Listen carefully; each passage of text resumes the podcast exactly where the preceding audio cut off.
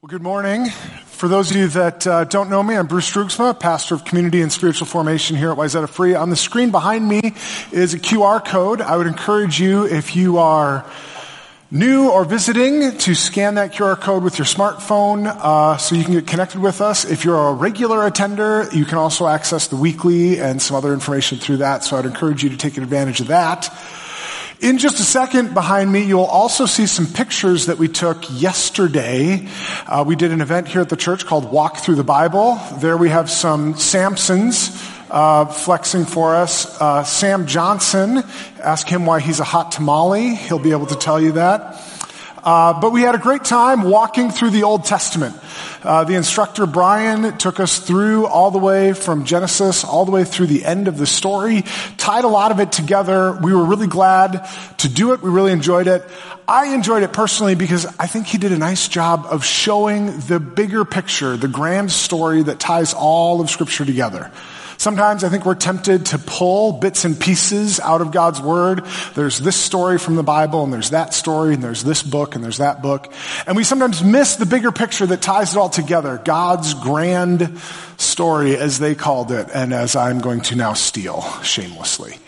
God's grand story. And I hope to do a little bit of that today, this morning with you. We're going to look at a passage in Acts 21, and I hope that by looking through it, we can see a little bit more of that story and how it connects to other passages in scripture and how Paul and, and the Israelites and the people going through that story in Acts also saw themselves as part of a larger picture and a larger story. Before we do that, I do want to share a, uh, uh, an example or another story. Um, some of you know the name Frank William Abagnale Jr. Uh, if you know him, you know his story. I heard his story first when I was in middle school or high school. Uh, for those that don't know, you might remember the movie made about him called Catch Me If You Can uh, where, the, where, Leonardo DiCaprio played Frank William Abagnale Jr. At 16 years old, he ran away from his family um, due to a situation going on in his, his family life. He ran away, and, and in struggling to survive, he realized that if he lied about who he was and his age, people took him more seriously. Eventually, he posed as a Pan Am pilot, flew all over the world cashing fraudulent checks. When that got a little too sketchy for him, he posed as a pediatrician, worked in a hospital um, never went to medical school, didn't operate on any patients, thankfully. Uh, when that got a little too complicated, he then went and passed the bar exam in Louisiana and served the attorney general there, and was eventually arrested at like the age of 24. So, um, you know, if you're 24 and you haven't been a doctor, a pilot, and a lawyer, what's going on? Um, so. So, but what's interesting about his story is when he gets to the end of his story, if you ever hear him speak, he doesn't celebrate what he did. In fact, he says the opposite. He goes, if I was truly a genius, like some people say, I wouldn't have had to lie to survive.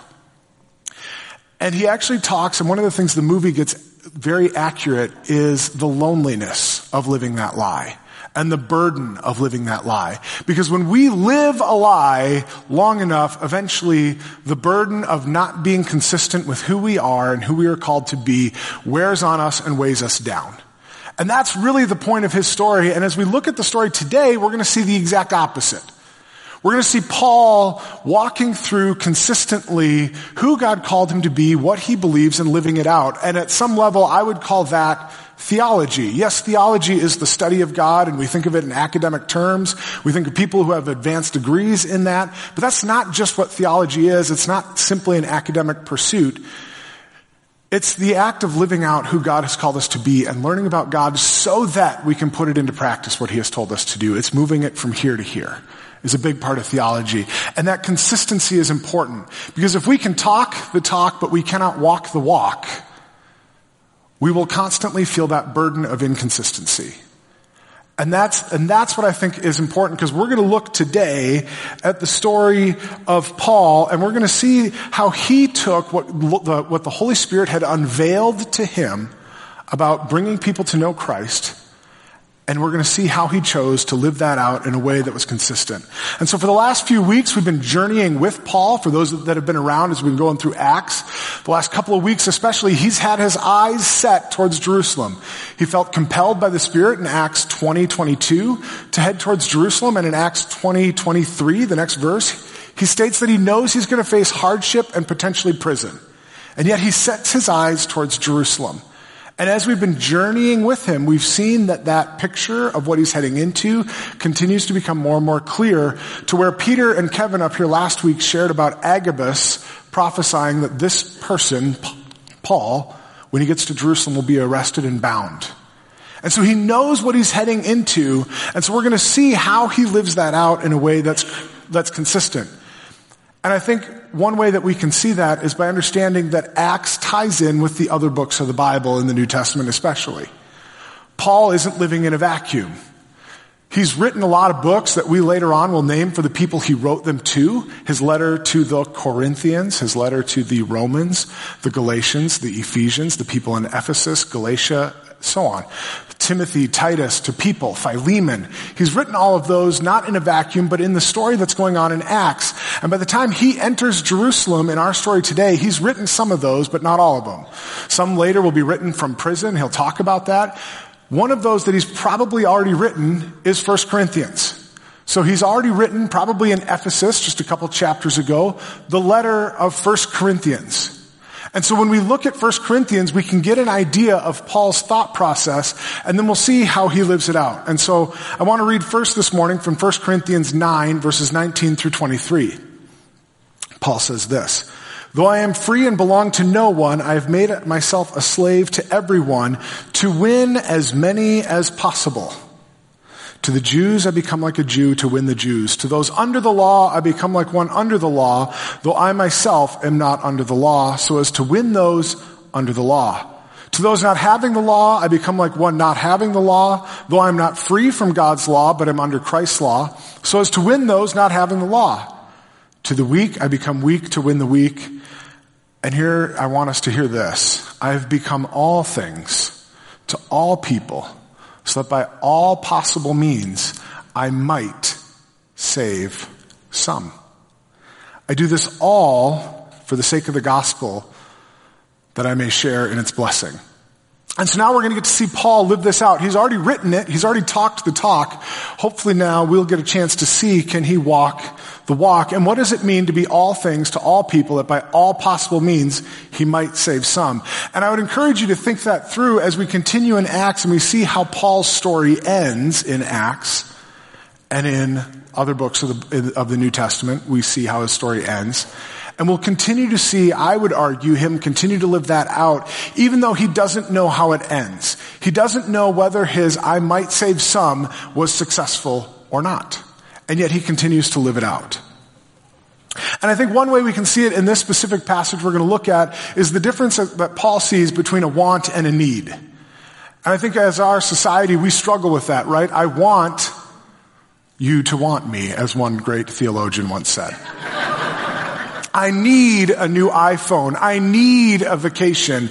I need, I need, I need. We have an incorrect view sometimes of what's the difference between a want and a need. And it's easy to look at other people and see that, and yet I need to look at myself and say, boy, I really need a new car because the one that gets me here works just fine, but it still has a tape deck, and I would really like an auxiliary port to plug in my phone. I need, I need. And we confuse the two. So this morning I want to compare wants and needs in our perspective and see how Paul sees them as a little different than maybe we do. Number one, we want to receive recognition but we need to see what God is doing. We want to receive recognition. We all do. We love to be celebrated. We love to be held up. We like Ephesus and Athens and Berea, seeing God move, seeing these. It'd be tempting to walk in and go, okay, I've just landed at the airport here in Jerusalem. Where, where's my entourage? Where are my people? Come, let me tell you how big of a deal I am. And let's read what actually happens. Acts 21, starting in verse 17. When we arrived at Jerusalem, the brothers and sisters received us warmly. The next day, Paul and the rest of us went to see James, and all the elders were present. Paul greeted them and reported in detail what God had done among the Gentiles through his ministry. And when they heard this, they praised God. We want recognition. It would be tempting if I was Paul to walk in and go, let me tell you how great I am. I'm a great theologian. I know my Bible better than any of you. God has done incredible miracles through me to the point where people touching handkerchiefs are being healed. Demons are being cast out. This wouldn't have happened without me, people. Right? It'd be tempting, to, but that's not what he does. He shows up with his people. This book is written by Luke, who's traveling with him, so it is written from his perspective. So when he says we, he means Paul and the rest. Paul didn't walk in and say, okay, entourage, you guys stay behind me. And when he went to see James, he didn't say, you guys stay here. He said, we're going to go see James. And even look at James. James is another person who would, who would have a lot of reason to think themselves a really significant person. I'm the brother of Jesus. Not many people can claim that. I'm the leader of the Jerusalem church. God's been doing some pretty incredible stuff here too. And that's not what we see. We see them reporting on what God had done, and we see them praising God. And Paul, when he goes and meets with James, it's not just Paul and James having a power lunch. It's the entire team that's been traveling with Paul, and it's the entire elders that have been working with James. And we see this community as an integral part of what Paul sees Uh, about how Paul lives his life and how the Jerusalem church and the leaders live their life. Because community is significant. We need to be in authentic relationship with each other. That's how we keep our need for recognition a little lower and celebrate what God is doing. We need that authentic community. If you're not in authentic community, I would encourage you after the service to head over to the fellowship hall. We're going to have a small group fair. That would be a spot where you could walk in and say, I need some people in my life to journey through life. I would encourage you, and if you have kids, there's going to be a bunch of ring pops in the fellowship hall. I would encourage you to pop in to the fellowship hall and pop in to a small group.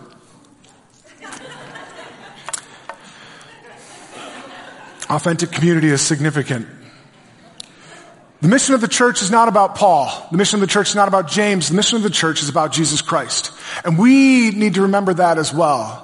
The mission of the church is not about Bruce and what Bruce wants.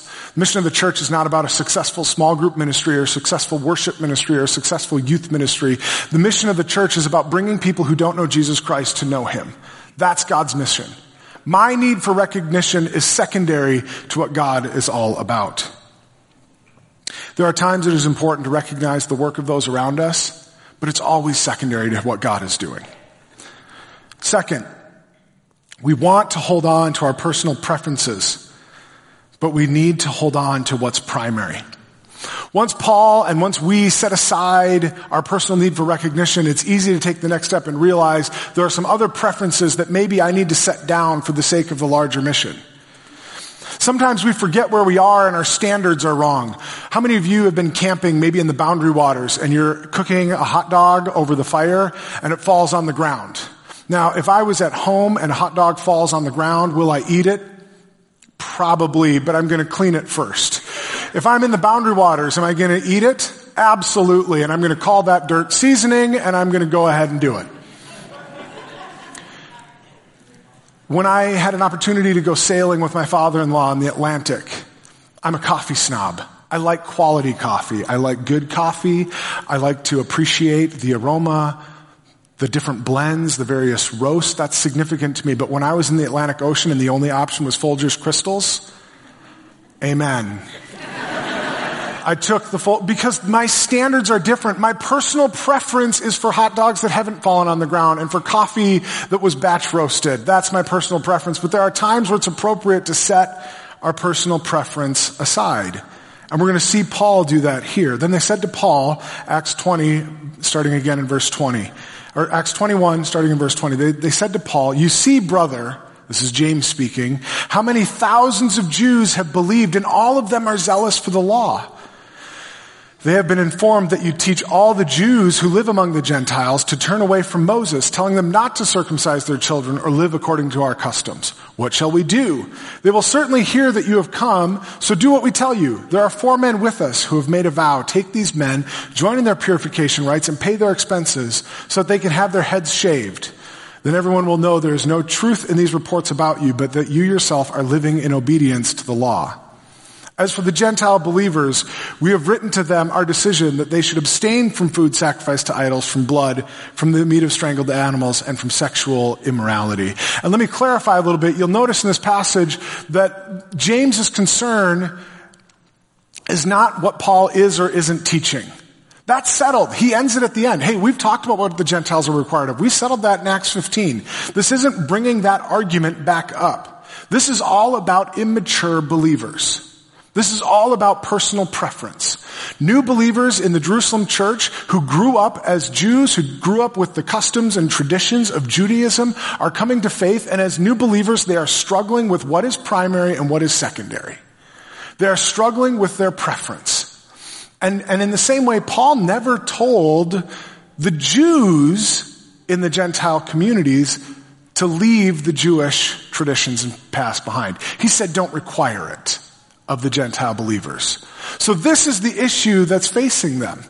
Paul had been teaching and writing about the dangers of seeing the law, the Old Testament, as primary, as a means to salvation, but nowhere does he condemn Jews from continuing to follow the traditions of their past. And so we're going to see he's going to take that passage from 1 Corinthians 9 to the Jew, I become a Jew to win the Jews. And we're going to see him put that into practice. He's going to pursue this ritual cleansing. Now, these other guys, they're going through a 40 day Nazarite vow. He's not doing that. He's doing what is traditional and customary for a Jewish person who's been traveling in a Gentile world to come in and take seven days, shave his head, and do a purification before entering into communal worship. Paul was more than willing to participate in this symbolic act of Jewish piety if that would help to justify, justify his Gentile mission in the eyes of Jewish Christians. What he is doing is he's saying, look, I'm going to go through this because I think it will both help your mission in Jerusalem and my mission in the Gentile world to show that we are not in opposition to each other. That's what he's doing. He's saying, I'm going to set my personal preference aside because my personal freedom is not worth somebody else's bondage to sin. So he's going to willingly step back under the law to win those under the law. And I want to ask us, in a country that blesses us with immense freedom, what freedoms are we willing to set aside for the sake of somebody else? For the sake of somebody who doesn't know the gospel? In my last sermon, if you were here, I talked about the idea that when we share the gospel, sometimes people reject it and we assume that they're rejecting Christ, when in reality they're maybe rejecting me and my methods. What am I willing to set aside because somebody else might come to know Christ? I have the freedom to do this or that or this or that, but because that might be a stumbling block to somebody else, I will willingly set that down because that's not my goal. How do we keep Christ primary and I would encourage you to consider what I call the great question. As we read the New Testament, we hear the Great Commission, right? Go into all the world, baptizing, make disciples, all nations. We know that passage, right? Go therefore. We know the great commandment, love the Lord your God with all your heart, soul, mind, and strength, and love your neighbor as yourself. How do we judge what is primary? I would encourage you to consider the great question. Matthew 16, 13 through 16. When Jesus came to the region of Caesarea Philippi, he asked his disciples, Who do people say the Son of Man is? They replied, Some say John the Baptist, others say Elijah, and still others Jeremiah or one of the prophets. But what about you? He asked. Who do you say that I am? That to me is the great question. Who is Jesus? Who do we believe Jesus is, and how are we communicating that to other people? That is what is primary. Our dress, our style of worship, uh, what type of whatever we do is secondary to helping people encounter the living Christ. What is primary to us? Who is Christ? That is what is primary. We belong to the evangelical free church. The free church for a long time has believed that we major on the majors and minor on the minors, meaning those things that are secondary, we are quick to set down. But it doesn't just apply to doctrine. It applies to our preferences as well. If I major on what is major and minor on what is minor, what preferences and minor freedoms am I willing to set down? Third, we want to see our views confirmed, but we need to see God's truth. When I was in high school, I was in a car accident. I was in several, but we're only going to talk about one of them this morning. and we're going to talk about one of them that was my fault. Uh, so I was a, a, senior in high school. My friend Chris was involved in a triathlon. I was his supporting crew member, which means I was driving my mom's minivan with his spare bike and a cooler and a couple of friends in it. And anybody, I grew up in Brainerd. Anybody who knows the Brainerd area, 371 north of Brainerd and the Paul Bunyan Trail run right next to each other. So you have a bunch of high school kids driving their parents' minivans, going up 371, pulling off randomly to hand a banana or a bottle of water off to the biker who keeps going, then pulling back out into traffic and accelerating rapidly to the next pull-off spot. It was also senior skip day. I think you can see where this ended. I was so focused on handing stuff off, I didn't see the car in front of me slam on its brakes to make a turn. I rear-ended him, hit him hard enough it cracked my transmission in half. Transmission fluid, which is red, poured out all over the ground. My friend who was not wearing her seatbelt went into the windshield, went to the hospital. She's fine now. But it was a scary moment, and all of these high school kids are driving by, seeing an ambulance with a body being loaded into it and red fluid on the ground. By the time I get done dealing with the accident and helping my friend get his stuff back to the school, I walk into the school to return the supplies and to pick up any missed homework that I missed on senior skip day. And I see these people crying. And I can't figure out why they're crying until they see me and they go, you're not supposed to be here, you're dead. See, the rumor mill had caught, gone faster than me. What had happened is they had seen red fluid on the ground, they had seen a body being loaded into an ambulance, and assumed, therefore, that I died. And that's what's going to happen here to Paul in Acts 21. The next day, Paul took the men and purified himself along with them. Then he went to the temple to give notice of the date when the days of purification would end and the offering would be made for each of them. When the seven days were nearly over, some Jews from the province of Asia, and time out, earlier Luke referred to the Ephesians as Jews from the province of Asia, so we can assume that these are Ephesian Jews, and that, that will come back. So hang on to that thought. Some Jews from the province of Asia saw Paul at the temple. They stirred up the whole crowd and seized him, shouting, fellow Israelites, help us. This is the man who teaches everyone everywhere. Notice how the rumor has progressed. At first it was he teaches the Jews in the Gentile communities to forsake the Jewish law. Now it's everyone, everywhere, against our people and our law and this place. And besides, he has brought Greeks into the temple and defiled this holy place. They had previously seen Trophimus the Ephesian in the city with Paul and assumed that Paul had brought him into the temple. There's the assumption.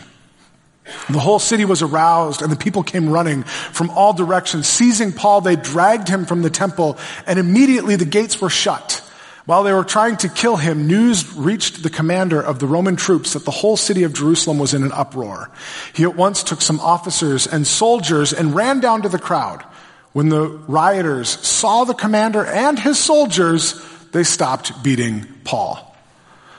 Our brains like to fill in missing information for us. Sometimes that's an important and necessary thing. Sometimes it gets in our way, and I have an illustration of that. You look at this picture, and I know for some of you it's a little hard to look at.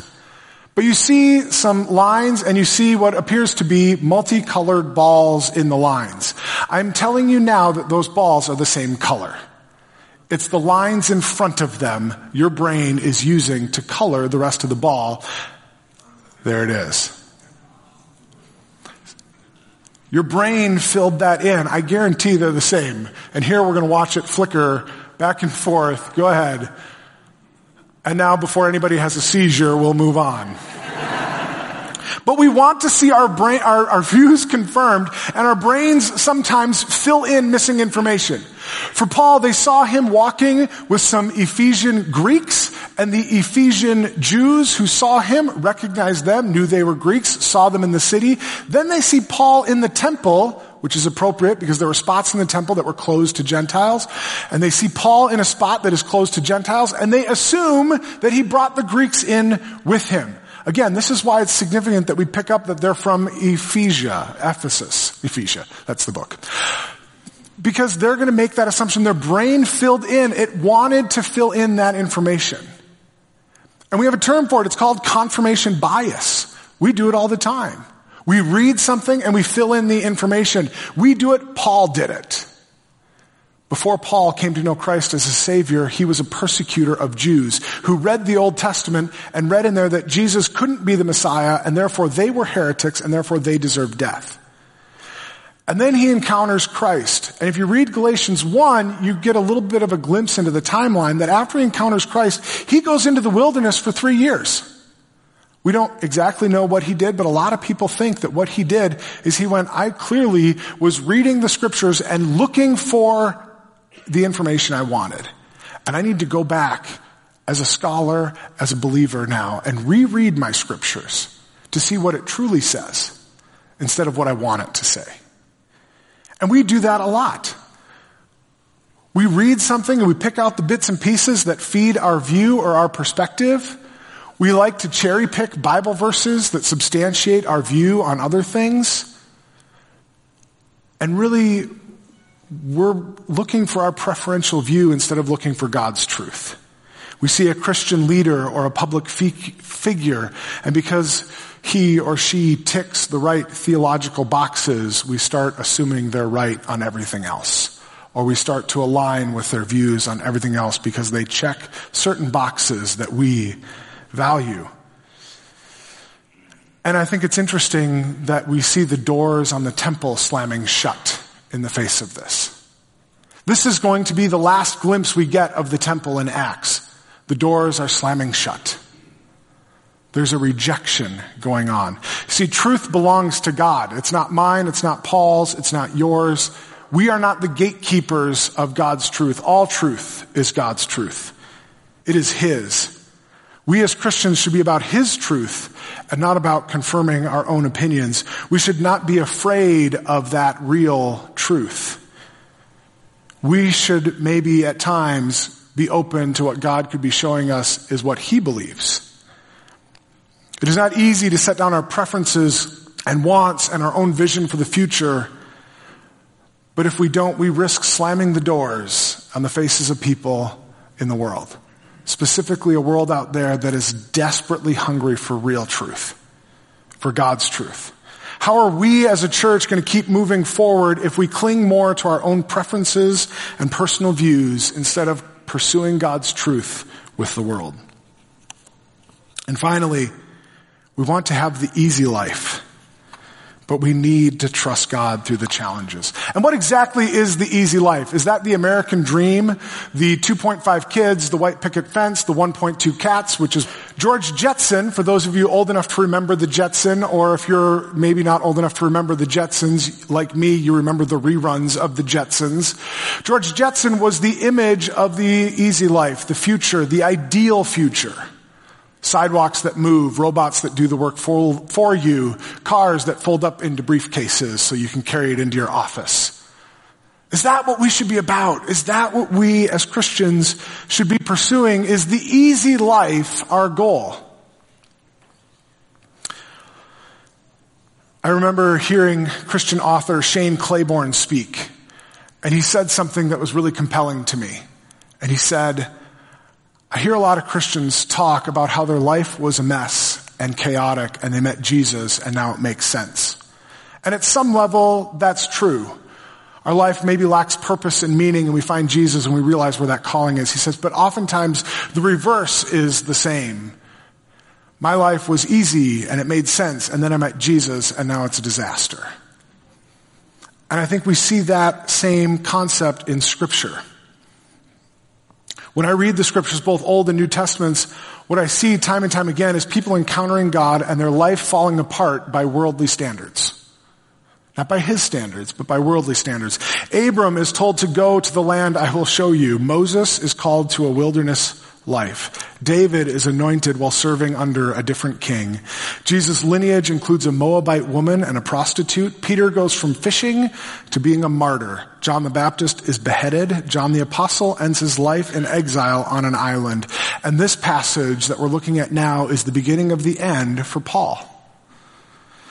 The commander came up and arrested him and ordered him to be bound with two chains, thus fulfilling the prophecy that Agabus gave earlier in the chapter. Then he asked who he was and what he had done. Some in the crowd shouted one thing and some another, and since the commander could not get at the truth because of the uproar, he ordered that Paul be taken into the barracks. When Paul reached the steps, the violence of the mob was so great that he had to be carried by the soldiers. The crowd that followed kept shouting, get rid of him. If Paul was seeking the easy life, he should have turned away from Jerusalem in the last chapter. When the Holy Spirit compelled him to go to Jerusalem and he saw that he faced trouble and hardship, if he was pursuing the easy life, he would have turned and walked the other way. He'd have done what Jonah did and gotten in a boat for Tarsus instead of going to Nineveh. It's not the easy life that we're pursuing. It's the godly life. And as Peter and Kevin shared last week from John 10:10, 10, 10, Jesus says this, I have come that they may have life and have it to the full. And oftentimes we fill in, our brain fills in the information. What is the full life? Oh, it's a, a life free from financial worry. It's a life free from the stresses of school. But that's not what the full life is. The full life is a life fully pursuing what God has called us to and trusting Him through it. And I know that because later on, Jesus is going to come back to it in John 16, 33, and he's going to say this, I have told you these things, addressing his disciples, so that in me you may have peace. In this world you will have trouble. Not maybe, might, possibly. You will have trouble, but take heart, I have overcome the world. See, our goal is not to pursue the easy life. Our goal is to trust God through the challenging circumstances. Christ overcame the troubles of the world not through wealth and prosperity, but by giving up himself on our behalf. So we end back where we started.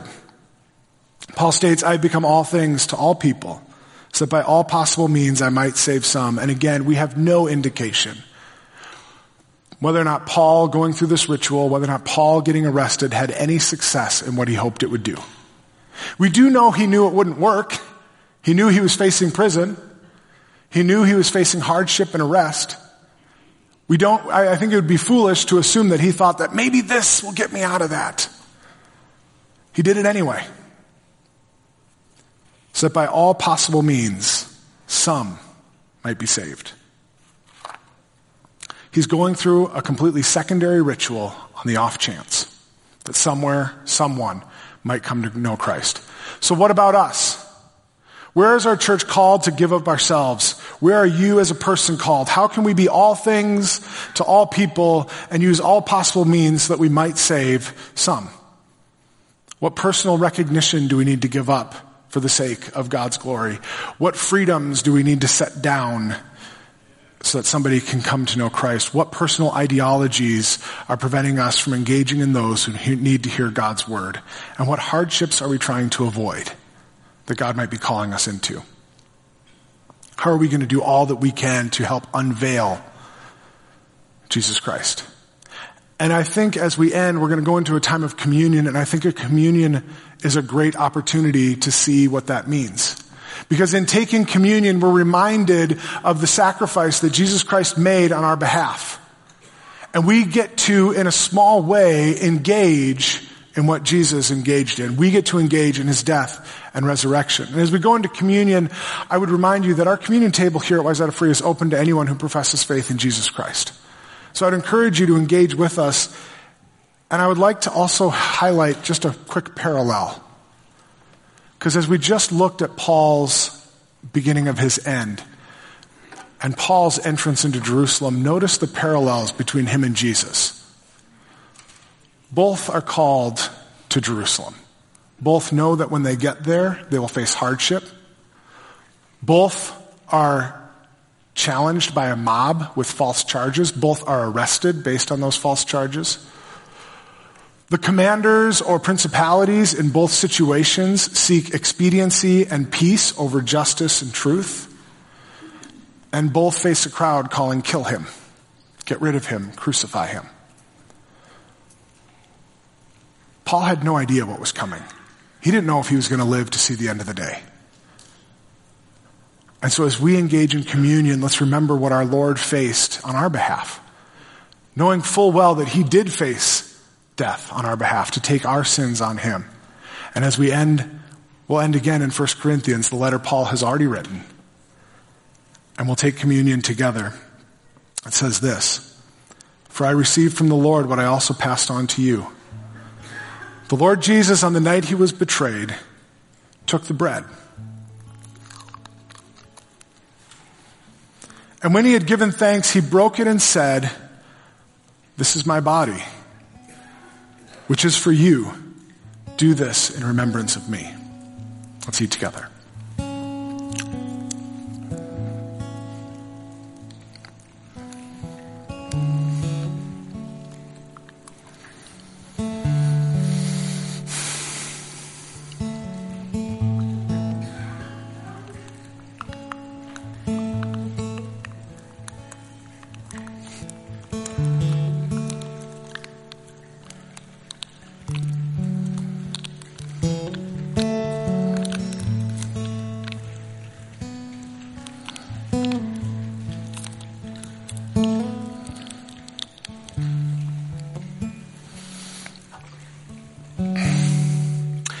Same way, after supper, he took the cup, saying, This cup is the new covenant in my blood.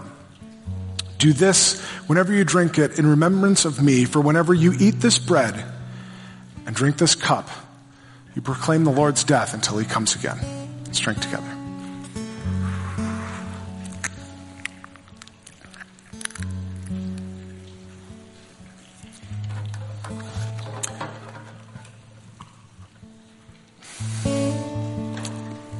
Father God, I thank you for your sacrifice on our behalf.